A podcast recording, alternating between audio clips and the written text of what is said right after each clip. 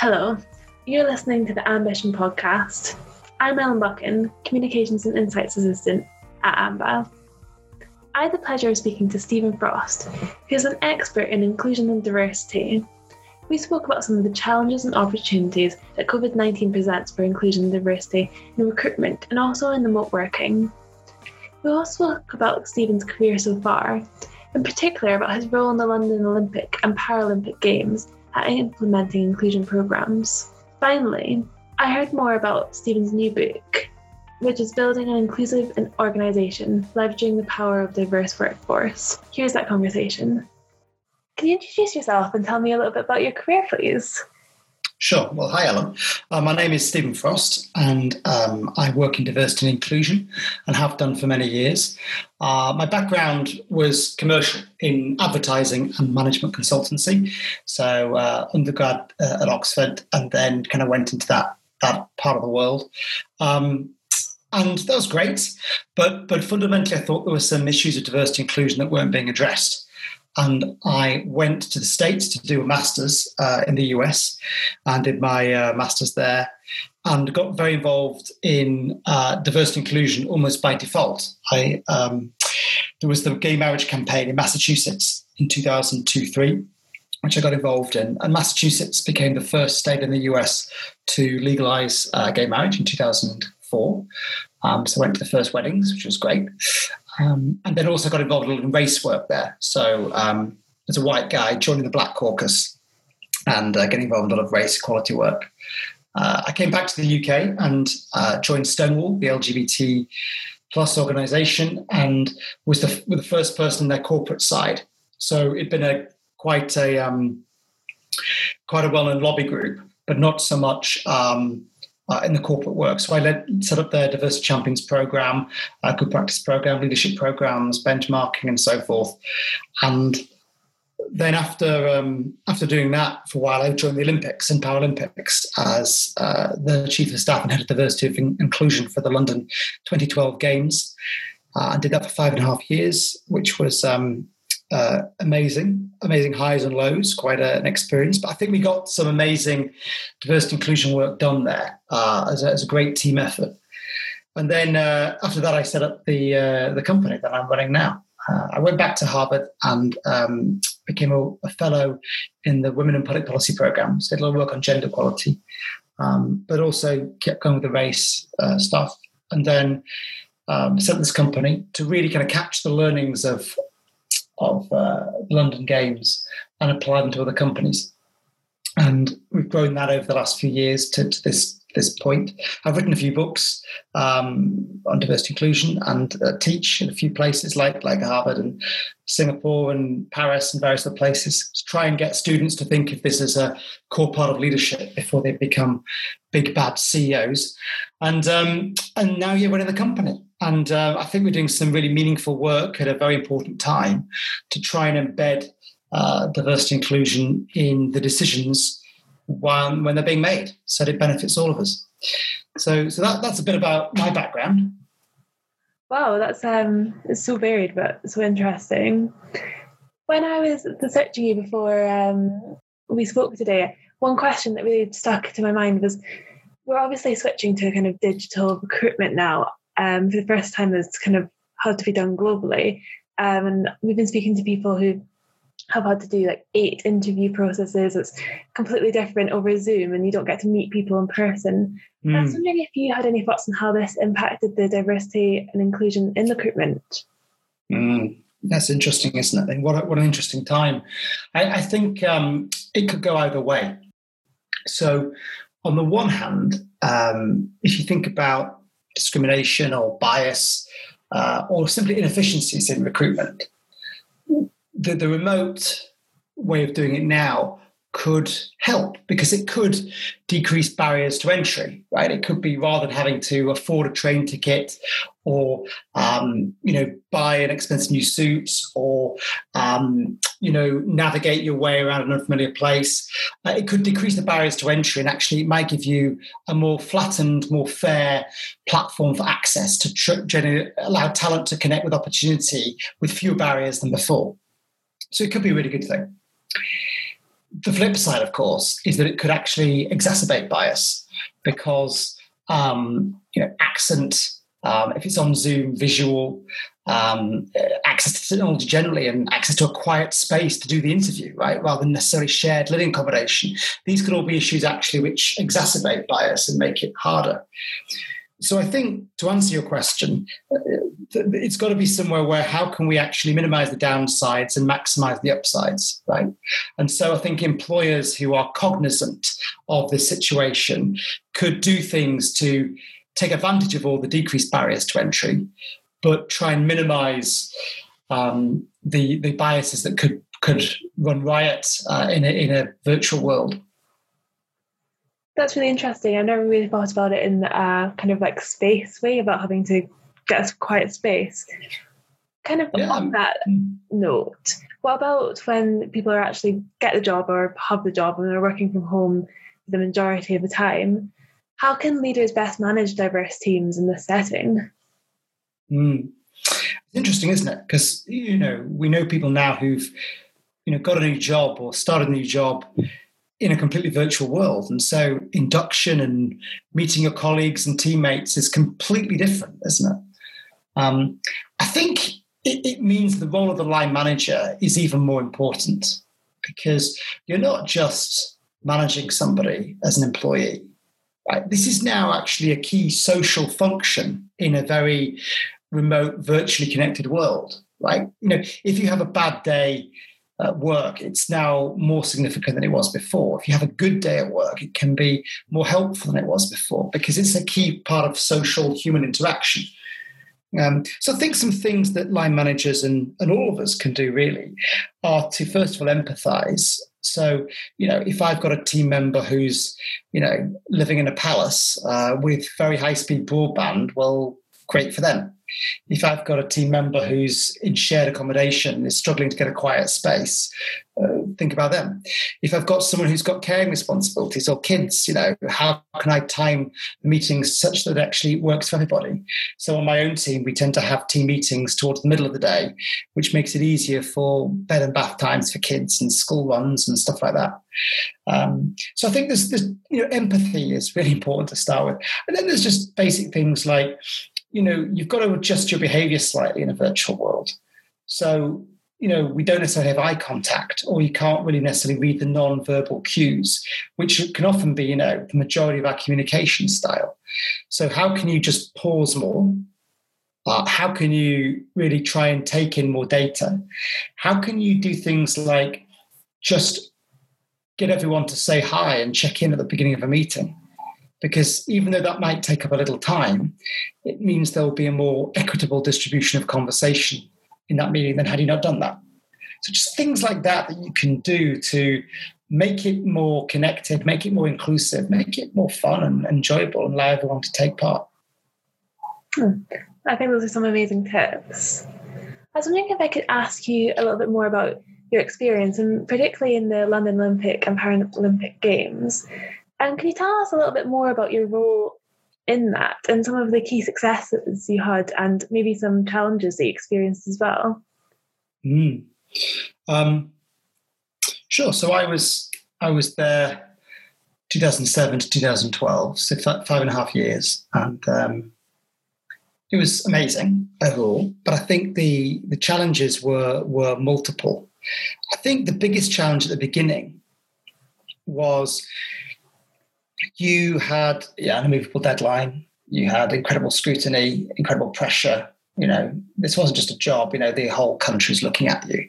And if you recall, I think most of the media were incredibly negative up until the last moment, where it looked like it was going to go well. So you had to endure a lot of pressure, um, a lot of negativity, a lot of people naysaying, uh, which was tough.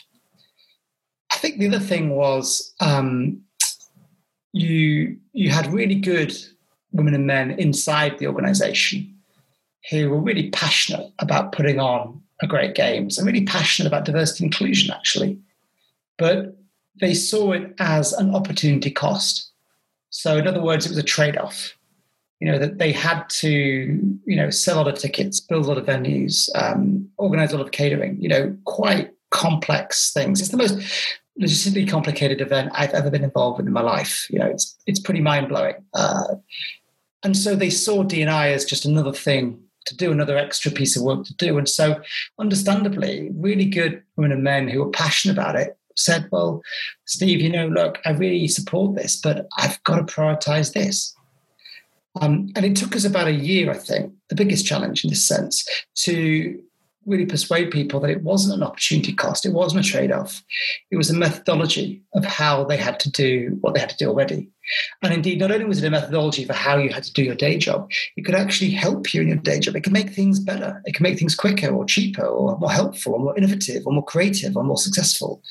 Um, and that, that reframing 180 degrees from it being you know, extra work to it actually being a methodology for helping you get your job done was the biggest challenge. And I think, to your point, ended up being one of the biggest successes because when you had all these brilliant people who were in charge of security or transport or catering or the opening ceremony or the torch relay, realizing that if they just thought about diversity inclusion in a profound way as it affected what they did, um, what they did could be better right? So the torch relay going to 90% of the country accessible by public transport within 10 minutes, it going to synagogues and mosques and churches. It, you know, we're having, you know, Alan Turing's, you know, great grandniece running with a torch as, as, you know, including disabled people as well as non-disabled people in the Olympic torch relay, not just the Paralympic torch relay.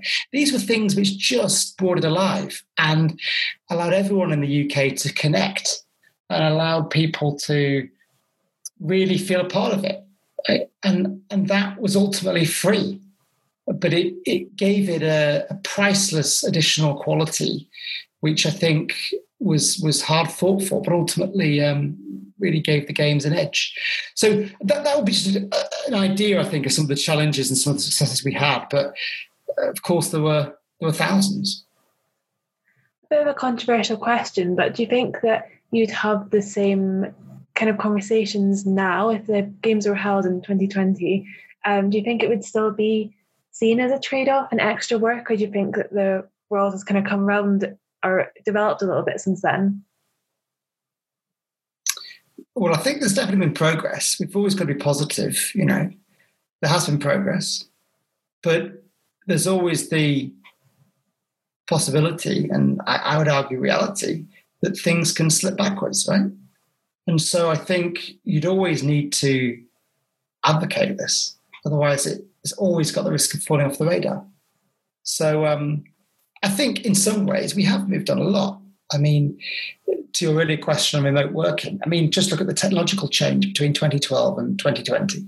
Right? In, in the last eight years, it's given us way more possibilities to include. But it doesn't mean that human beings don't also want to exclude. And, you know, besides obvious racism or sexism, right, there's a lot of unconscious behavior which is exclusive. And when people are stressed, when they're tired, when they're busy, when they're full up, when they've got a very high cognitive load and they've got little room for empathy, uh, this stuff can fall off the radar if it isn't framed correctly and it isn't given the importance it deserves. That actually kind of leads us on to my next question, which is about maybe these things slipping when there is a lot going on. And obviously, right now, there's so much uncertainty in the global economy, and many organizations are experiencing such tough times.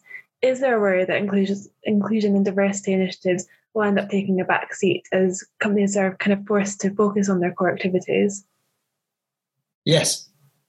So I'll say a bit more, shall I? Uh, yeah, uh, yes, there is, right? Um, so if you look at just 2020 and what's happened so far, um, when COVID really hit, and there was, quite frankly, a lot of corporate panic, uh, they cut budgets. And one of the first things to be cut was diversity and inclusion because that suggests that a lot of companies didn't take it as seriously as they should have done. There's really three ways that companies approach diversity and inclusion. They either approach it as compliance activity, uh, a marketing activity, or in some cases, a truly embedded decision making value add activity. Right? And those that really saw in the first two buckets as marketing or as, as compliance just slash slash back, right? Um, then Black Lives Matter happens. And of course, Black Lives Matter has been happening for a long time. Systemic racism has been happening for 400 years. But the, the level of Black Lives Matter happening meant that suddenly uh, marketing budgets were back on. And you had all this tremendous, amazing marketing about, you know, how companies really cared. Um, but I would argue that is that profound? Is that sustainable? Is it really meaningful? And it's it's a mixed bag, right? You, you had, for example, uh, some organisations doing amazing marketing around Black Lives Matter, but now they're just back to how they were before. Whereas you have others who've done stuff and then carried on and are now really thinking deeply about what they do. And, and to answer your question, I think when they've treated it as a compliance or marketing activity, it has fallen by the wayside. But when there's been a more deep thought around this, as applied to really what they do, back to that trade off idea of the Olympics, right? Going from a trade off to a methodology, when there's been more of that going on, um, then I think with this hope that it's going to continue and amplify. So if you look at, for example, COVID trials, right, we, we, we've got 80 vaccines under development in the UK. And um, traditionally and historically, it's been white middle class people that have been the volunteers in its clinical trials. Yet we know that it's disproportionately black and brown people that are dying and that are affected by COVID. Mm. So you've now got a few pharma companies who, in a more profound sense, in this third bucket that I've been alluding to, are now starting to apply diversity inclusion thinking to what they do. So actually, who's in the clinical trials? And how does it ethically and morally, as well as medically and scientifically, result in better drugs? Right? or car companies or tech companies or what have you. And so that gives me hope that there are uh, some companies thinking about this in a far more profound sense, but clearly there's still many where it's it's fallen by the wayside. How do you must have worked with many companies in your time? How do companies kind of go from being this kind of tick box exercise to embedding diversity into everything they do? Do you have any tips on that? Hmm. I mean, it's a journey, right? It sounds cliche, it's a journey. Um, but it's a journey that's got to be a very conscious journey and led by people who can get things done. So um, the tick box is almost, you know, we'll rely on the law, right? The UK has got some of the most advanced legislation in the world on, on equalities, and, and that's great. So, in a sense, the compliance stuff to a degree is taken care of. Um, but to then go beyond that, you've got to really engage with leadership and reframe this as a resource to be taken advantage of rather than a cost to be you know incurred. And so then back to that, that that reframe we've talked about away from it being an opportunity cost in the day job to how can I actually make things better. So you know when i talk to ceos or hrds or execs in various industries how does a deeper thinking about this help them do what they do so in TV and film, right, if you are, you know, not having accurate on-screen portrayal, that's worse telly, right? You know, think about the, the, the whole controversy around David Walliams and Little Britain and blackface, right? Or think about the whole uh, debate around so-called cripping up, where non-disabled actors play disabled actors, right? You've got to have authentic on-screen representation nothing about us without us, true. That's better telly, right? It's more accurate. It's more. So there's that. And then the, the follow on thought from that is, well, okay, well, who's behind the camera? How are we actually thinking who's making this stuff? Who's telling these stories? Who's writing these stories? Who's, who's speaking for who? And then you get into, okay, well, that's really important too. And so, so TV and film is on a journey now to go from on screen, which is easier to fix, to off screen, which is harder to fix, to kind of make more profound and ultimately not about ticking boxes, but making more um, creatively commercially successful TV, which you know gets new audiences, win awards, you know, gets new commissions. If I'm talking to somebody in tech, you know, and and they're designing algorithms and coding, for for driverless cars And we know from a Georgia Tech study in 2016 that driverless cars had a tendency to bump into black people more than white people because the camera based AI technology can't see darker skin tones. Wow. That's why it's why automatic taps, you know, take longer to come on for black and brown skin compared with white hands, right? So, so when you get into that, you're like, right, Mr. CEO, or right, Mrs. HRD, uh, what are we doing about impacting the design process? So, so we think about then, oh, crikey, right, well, if we don't want cars to be less safe for women and cars still kill more women than men in head-on crashes all things being equal because we've used male crash test dummies right, we need to think profoundly now in the design process about who's involved and how we're thinking about it so that we produce products which are not only ethically uh, and morally just, but they're commercially successful and they're scalable and they can work in different cultural contexts and so forth. Right? So, so that's how you go on this journey from from really empathizing with leaders and getting to reframe this according to what they do right? Engineers understand cars, TV people and producers understand telly, right? So therefore, let's talk their language, but let's get them to think about this in a profound way that applies to what they do, and then they're going to do it, right? Rather than just you know treating it as a Friday afternoon activity or a compliance activity. And you mentioned a little bit about governance and laws, but what do you think of companies or well governments kind of making companies have ratios and stuff like what, what do you think of that do you think it's a good thing or not I mean, look, generally any any compliance or laws which advances human rights has got to be a good thing, right? So, so the short answer, without knowing any more detail, will be yeah. But I mean, I guess it depends whether then governments are going to be consistent and in it for the long haul. So, if you look at, for example, in the UK, reporting the gender pay gap, which is for all its you know um, caveats and drawbacks and failings, is generally a really good thing because it actually allows people to look you know at the difference between what the average woman and the average man is paid. And we know that transparency and accountability are key drivers of driving inclusion and, and meritocracy, uh, and at minimum avoiding corruption. Um, so, so this is great. But in 2020, the government has removed the requirement to do the gender pay gap. So we've decided that there's a trade off between COVID and actually equality. Right? So I, I, think that's regrettable.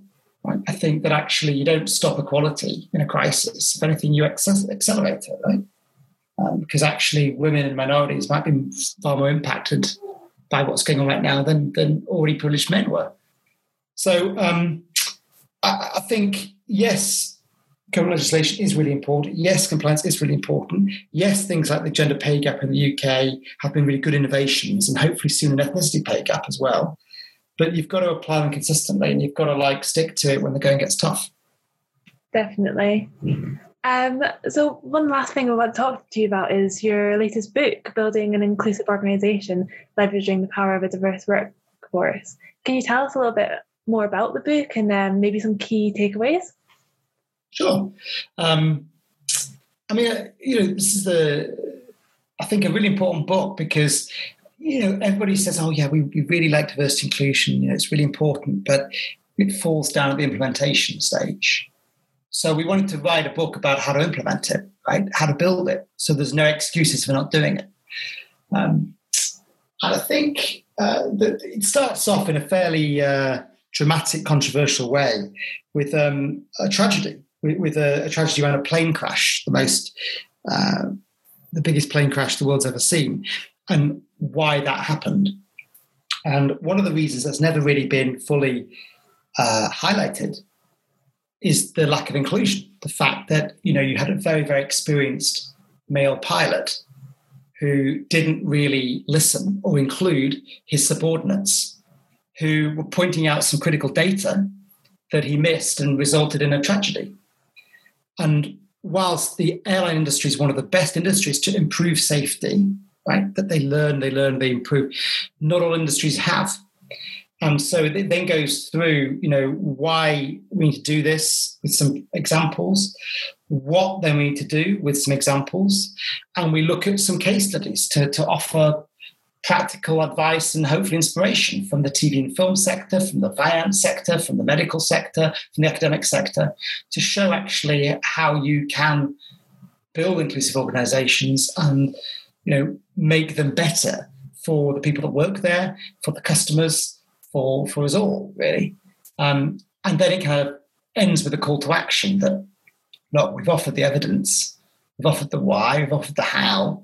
Um, now, really, it's down to you to take these learnings and, and enact them, uh, and and not just do it because you know you have to, but do it because it's genuinely uh, a good thing for you, your career, your organisation, and, and the wider world. Amazing. That sounds so interesting. Um, well, thank you so much for talking to me today. It's been an absolute pleasure. No, ditto. Um, thank you for the questions, Ellen. Thank you so much for Stephen for being on the podcast today. If you'd like more about leadership, head to www.associationofmbas.com forward slash ambition and make sure to listen out for the next Ambition podcast.